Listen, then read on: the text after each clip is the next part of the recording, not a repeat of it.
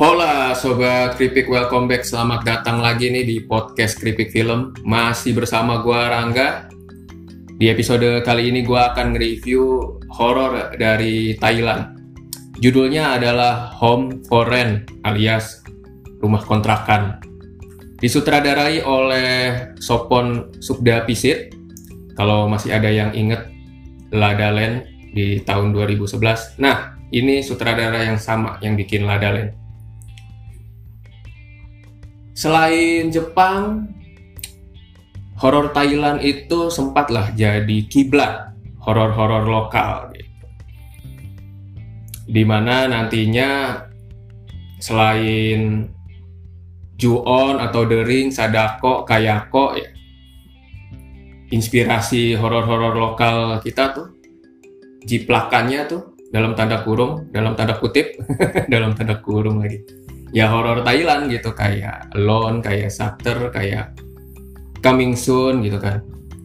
Tapi ketika film horor Thailand itu bisa move on ya dari horor yang isinya itu perempuan berambut panjang yang isinya setan-setanan doang, yang isinya jump scare. Film horor kita tuh justru stuck di situ-situ aja gitu. Filmmaker Thailand mah justru bisa berpikir gimana bikin film horor yang beda, nggak gitu-gitu aja. Karena penonton juga lama kelamaan ya jenuh lah dan nggak bisa ditakut-takuti dengan cara yang sama. Makanya muncullah film kayak The Medium di tahun 2021 ya kalau nggak salah. Film horor found footage yang bangsat banget. Salah satu favorit gue lah. Sesuai judulnya nih, balik lagi ke Home Foreign. Sesuai judulnya, Home Foreign adalah horor rumahan. Persis seperti Ladalen. Bang Sopon ini kayaknya demen bikin horor yang sumber ketakutannya tuh dari rumah ya. Sesuatu yang dekat dulu lah emang paling paling mudah.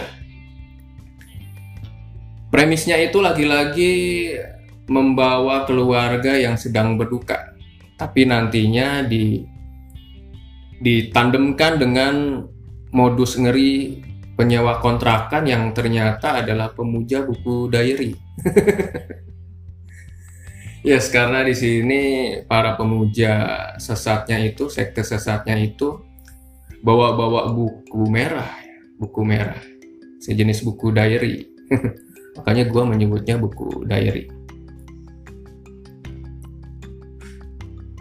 Pendekatannya Sopon Sukba Sukda Pisit menarik menurut gue di sini. Bang Sopon approach-nya itu menarik karena awalnya itu kayak ngetrol, ngetrol, ngetrol, ngetrol orang-orang yang nggak suka dengan penampakan di awal gitu. Di awal film udah penampakan jegar-jeger gitu kan. Nah, gue kan semak, gue itu kan tipikal penonton horor yang gak suka di menit awal udah ada penampakan. Nah ini Bang Sopon langsung ngetrol di awal dengan menghajar penonton dengan berbagai nggak berbagai juga sih ada penampakan-penampakan gitulah. Gua kira gua kira jadinya home foreign itu hanya horor yang wah gini-gini aja nih lagi-lagi horor yang isinya penampakan-penampakan doang.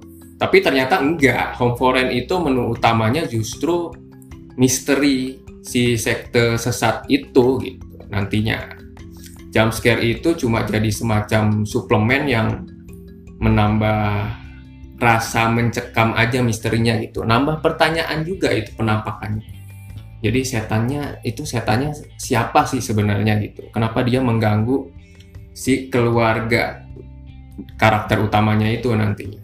Tapi menu utamanya sih sebenarnya misteri si sekte sesat ini gitu dari awal udah dibikin penasaran ini penyewa kontrakannya siapa mereka sebenarnya gitu terus nanti juga suami si karakter utama itu juga ikut-ikutan ikut-ikutan bawa-bawa buku diary merah dan dan ternyata dia juga pengikut pemujaan sekte buku diary ini gitu.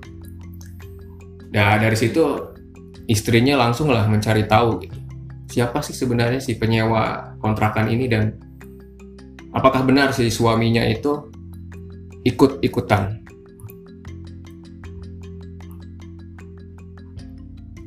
paling gue suka sih ya dari Home Foreign itu gimana nantinya Bang Sopon mengupas satu demi satu layer misterinya gitu.